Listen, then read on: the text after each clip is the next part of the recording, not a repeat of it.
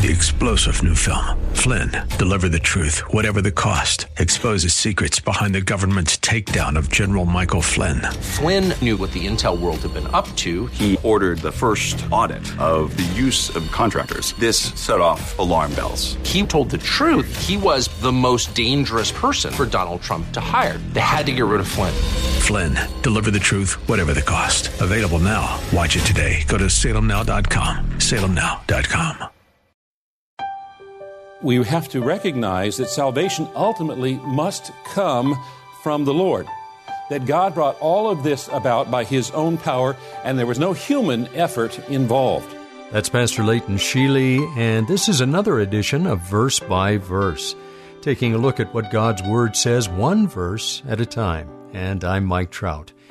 If you're a new listener, you'll find us on the web at highlands.us. You can also give us a call at 650 873 4095. We're continuing today our look at the doctrines of the church. Some are foundational, and others are secondary.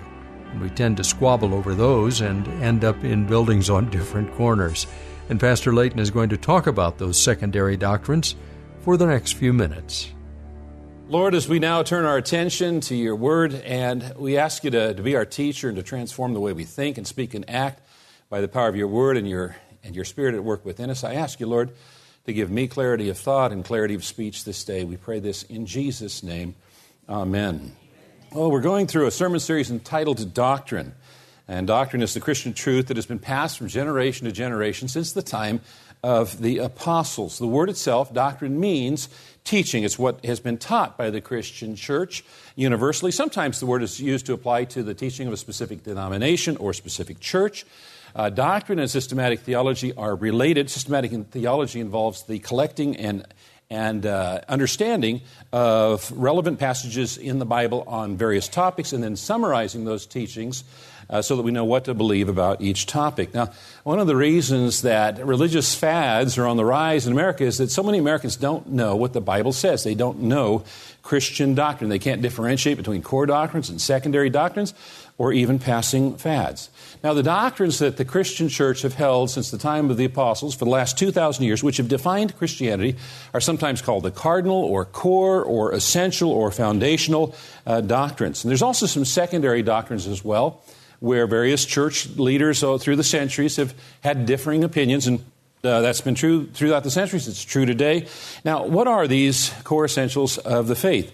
Well, we decided that a good place to start was the uh, early church because uh, in those early centuries, some of the most brilliant biblical scholars, the leaders of the early church, got together in councils to study what the Bible had to say and to summarize what it uh, taught about various topics in statements of faith that are called creeds. So, creeds are basic summaries of what the Bible teaches about various topics. And one of the earliest of those creeds was the Apostles' Creed.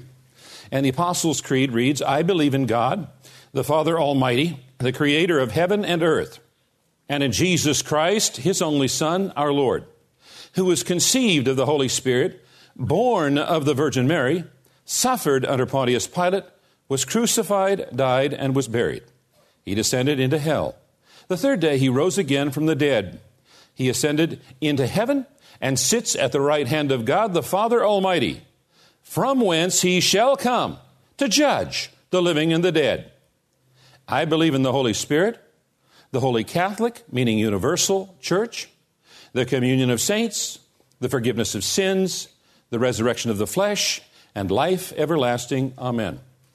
There are 14 essential Christian doctrines that are contained in the Apostles' Creed, and they are God's unity, God's triunity, human depravity, Christ's virgin birth, Christ's sinlessness, Christ's deity, and Christ's humanity, the necessity of God's grace, the necessity of faith, Christ's atoning death, bodily resurrection, bodily ascension, intercession, and second coming. Now, in the first of the sermon of the series, we introduced this subject of doctrine and underscored how important it was for us to have sound doctrine. In the second sermon of the series, we focused on the Bible, because it is from the Bible that we receive sound doctrine. The third sermon in the series, we began our focus on God, and we learned first off that God is incomprehensible. You see, He's infinite, we're finite, and it is not even possible for something that's finite to contain what's infinite. We can never know everything there is to know about God. We also learn that God is a triunity or a trinity. The summary, uh, there's three statements that summarize what the Bible teaches about God. It, God is three persons. Each person is fully God. There is one God. God is three persons. Each person is fully God God the Father, God the Son, God the Holy Spirit. There is one God. Theologians describe God as one in essence and three in person. And then in the fourth sermon uh, of the series, we reminded that the goal is to know God, not just know about God.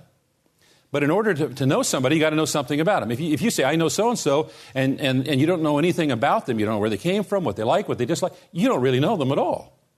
And so, for us to be able to know somebody, we need to know about that person. So, we talked about the attributes, the characteristics, the revelations we have of God. But again, our goal is not to know about God, our goal is to know God.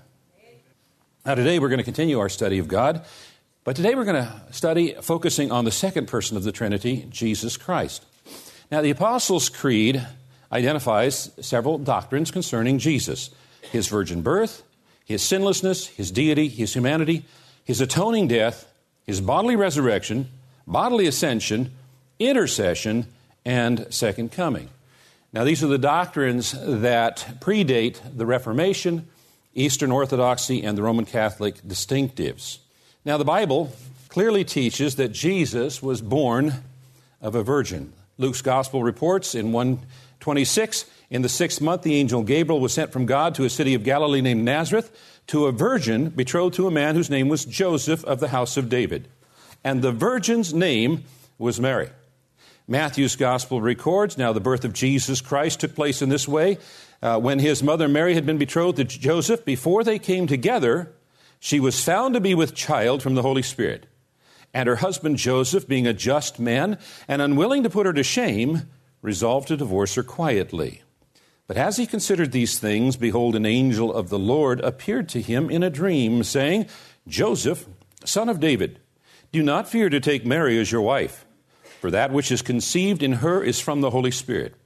She will bear a son, and you shall call his name Jesus, for he will save his people from their sins. All of this took place to fulfill what the Lord had spoken by the prophet. Behold, the virgin shall conceive and bear a son, and they shall call his name Emmanuel, which means God with us. So the Bible is very, very clear that Jesus was born of a virgin named Mary. Now, why is that? Well, there's a number of reasons. One of them is given very clearly here in Matthew's gospel. This was done to fulfill what the Lord had spoken by the prophet. In the Old Testament, there's over 300 descriptions that God gave of Jesus Christ, that Jesus Christ fulfilled. And the reason he did that was so that we would not miss it when Jesus Christ, the Savior, came into the world. He gave us clear descriptions, and this was done to fulfill what the Lord had spoken. Jesus Christ is the only person that's ever lived that has been born of a virgin. Now, there's some real importance to this in a number of areas. One of the areas is that we have to recognize that salvation ultimately must come from the Lord. That God brought all of this about by His own power, and there was no human effort involved. The virgin birth is an unmistakable reminder that salvation can never come through human effort, but must be the work of God Himself. And then there's also uh, something else that's related to the virgin birth that's really important for us to understand, and that is that it made possible the uniting of deity and humanity in one person. It made possible the uniting of deity and humanity in one person. Now, if you consider the alternatives, the, the other possibilities, it, it, kind of becomes a little more apparent why this is necessary. Let's, let's say, for instance, that, that God had decided to, instead of giving Jesus an earthly parent and a heavenly parent, to give him no earthly parents at all. And so God, God created Jesus in heaven and sent him to earth. Then he wouldn't be a human at all, would he? He, he would literally, by definition, be an alien.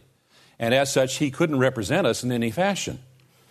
Or, what's another alternative? Another alternative is that God gave Jesus two parents. In which case, then, how would we distinguish him from the Old Testament prophets who had two parents, upon whom or in whom the Spirit of God resided mightily? How would we distinguish Jesus from those Old Testament prophets? And so you can see how Jesus was unique in that he was the only one who's ever been born of the Virgin. Jesus Christ is fully God and fully man. You see, we were alienated from God by sin, and we needed someone to bring us back together with God, to bring us to God. We needed a mediator. And they had to represent us to God, and they needed to represent God to us. And there's only one person who has perfectly fulfilled that requirement. 1 Timothy 2 5 says, There's one God, and there's one mediator between God and men, the man, Christ Jesus. In order to perfectly fulfill this role, Jesus had to be fully God and fully man. Fully God, fully man. Let's look at Christ's deity and then Christ's humanity. Clearly, Scripture tells us that Jesus was God. The Apostle Paul wrote in Colossians 1 He is the image of the invisible God, the firstborn over all creation. For by him all things were created, things in heaven and on earth, visible and invisible whether thrones or powers or rulers or authorities, all things were created by him and for him. He is before all things, and in him all things hold together. And he is the head of the body, the church. He's the beginning and the firstborn from among the dead, so that in everything he might have the supremacy. For God was pleased to have all his fullness dwell in him, and through him to reconcile to himself all things, whether things on earth or things in heaven, by making peace through his blood shed on the cross. Hebrews 1 3 says, The Son is the radiance of God's glory and the exact representation of his being, sustaining all things by his powerful word. And after he had provided purification for sins, he sat down at the right hand of the majesty in heaven. Jesus was fully God. And you know, only someone infinite like God could bear the full penalty of all of the sins of all of the people who have ever lived. Any finite creature would have been incapable of bearing such a penalty. Jesus was fully God. And the Bible also tells us he was also fully human. Some of us who have been in the church for a number of years may find this teaching familiar but maybe you've not made these understandings your own. What I mean by that is you've simply accepted them without further study and research, and that is exactly what Pastor Layton is providing. And if you'd like to review the past programs in this series, you'll find them on our website at highlands.us. That's highlands.us. If you're a parent thinking about a Christian education for your child or your children, let me recommend that you investigate Highlands Christian Schools. They've been providing an outstanding education for over 60 years, a learning experience where faith and education converge. You can access their website through highlands.us or give them a call at 650 873 4090. That's 650 873 4090. I'm Mike Trout, inviting you back tomorrow for more study verse by verse.